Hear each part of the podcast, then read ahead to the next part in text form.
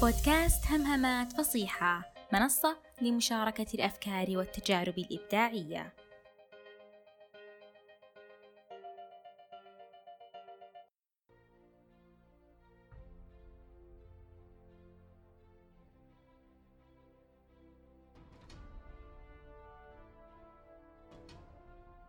بعد نهار عمل شاق وطويل كل منا يتمنى أن يذهب إلى بيته لينعم بالهدوء والراحة. وهذه أيضا كانت أمنية روزا باركس بعد نهار حافل بالعمل.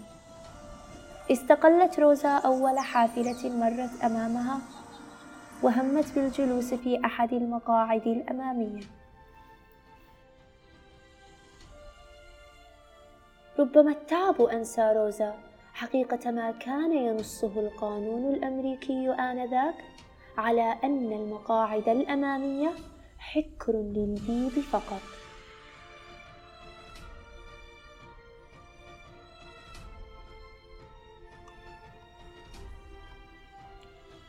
بل كان من حق السائق أن يأمر روزا أن تترك مقعدها من أجل أن يجلس شخص أبيض.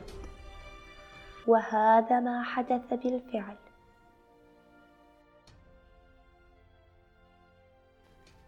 وبسبب إصرار روزا على عدم التخلي عن مقعدها أدى ذلك إلى محاكمتها لما يزيد عن السنة الكاملة. ولكن حدث ما لم تتوقعه روزا شخصيا ولا الشعب الأمريكي بأكمله.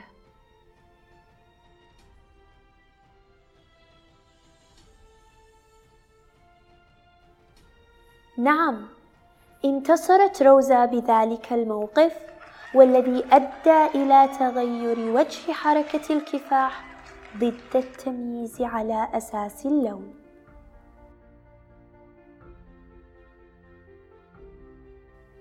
كان ذلك كله قبل خمسين عاما.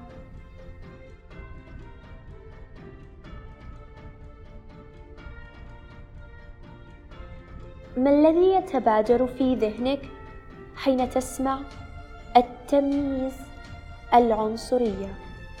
وما يندرج تحتها من التفرقة بين الغني والفقير العربي والأعجمي البدوي والحضري؟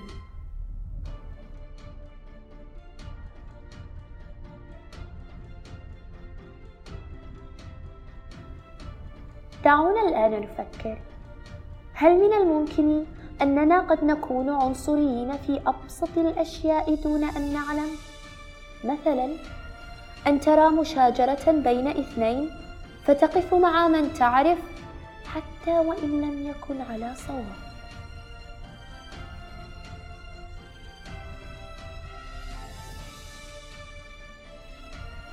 كأننا بذلك نجسد المثل القائل أنا مع أخي ضد ابن عمي وأنا مع ابن عمي ضد الغريب.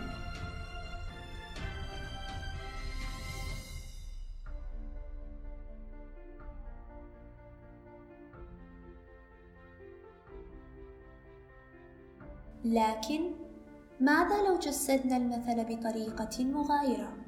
فنقول أنا مع الحق حتى ولو كنت ضد أخي وابن عمي.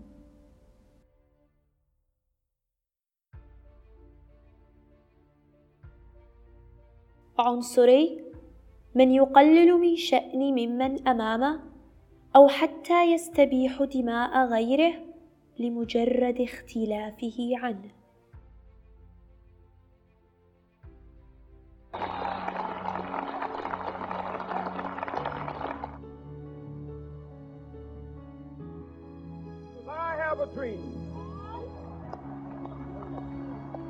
My poor little children will one day live in a nation where they will not be judged by the color of their skin, but by the content of their character.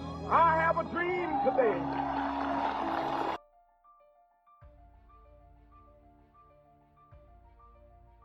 كان هذا مقتطف من خطاب مارتن لوثر كينغ الذي كان عنوانه لدي حلم والذي من خلاله عبر عن رغبته في رؤيه مستقبل يتعايش فيه السود والبيض بحرية ومساواة وتجانس.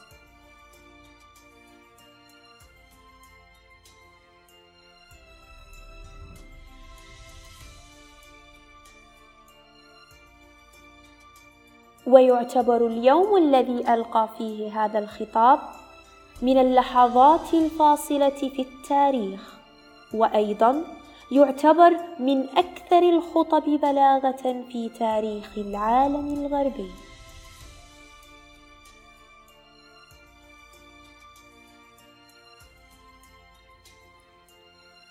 هل من العدل أن نسأل عن طبقتنا الاجتماعية قبل فكرنا؟ أن نسأل عن قبيلتنا قبل إنجازنا؟ أن نسأل عن عرقنا قبل أخلاقنا؟ هل تخيلتم كيف ستكون الحياة دون تمييز ولا عنصرية؟ وكيف سيعم الحب والإطمئنان بيننا؟ دعونا دعونا نجرب بأن نعانق اختلافاتنا. دعونا نصفي نوايانا ونوحد فكرنا. كلنا بشر تجمعنا إنسانية واحدة. وأصل واحد. كلنا خلقنا من تراب ولهذا كلنا سواسية.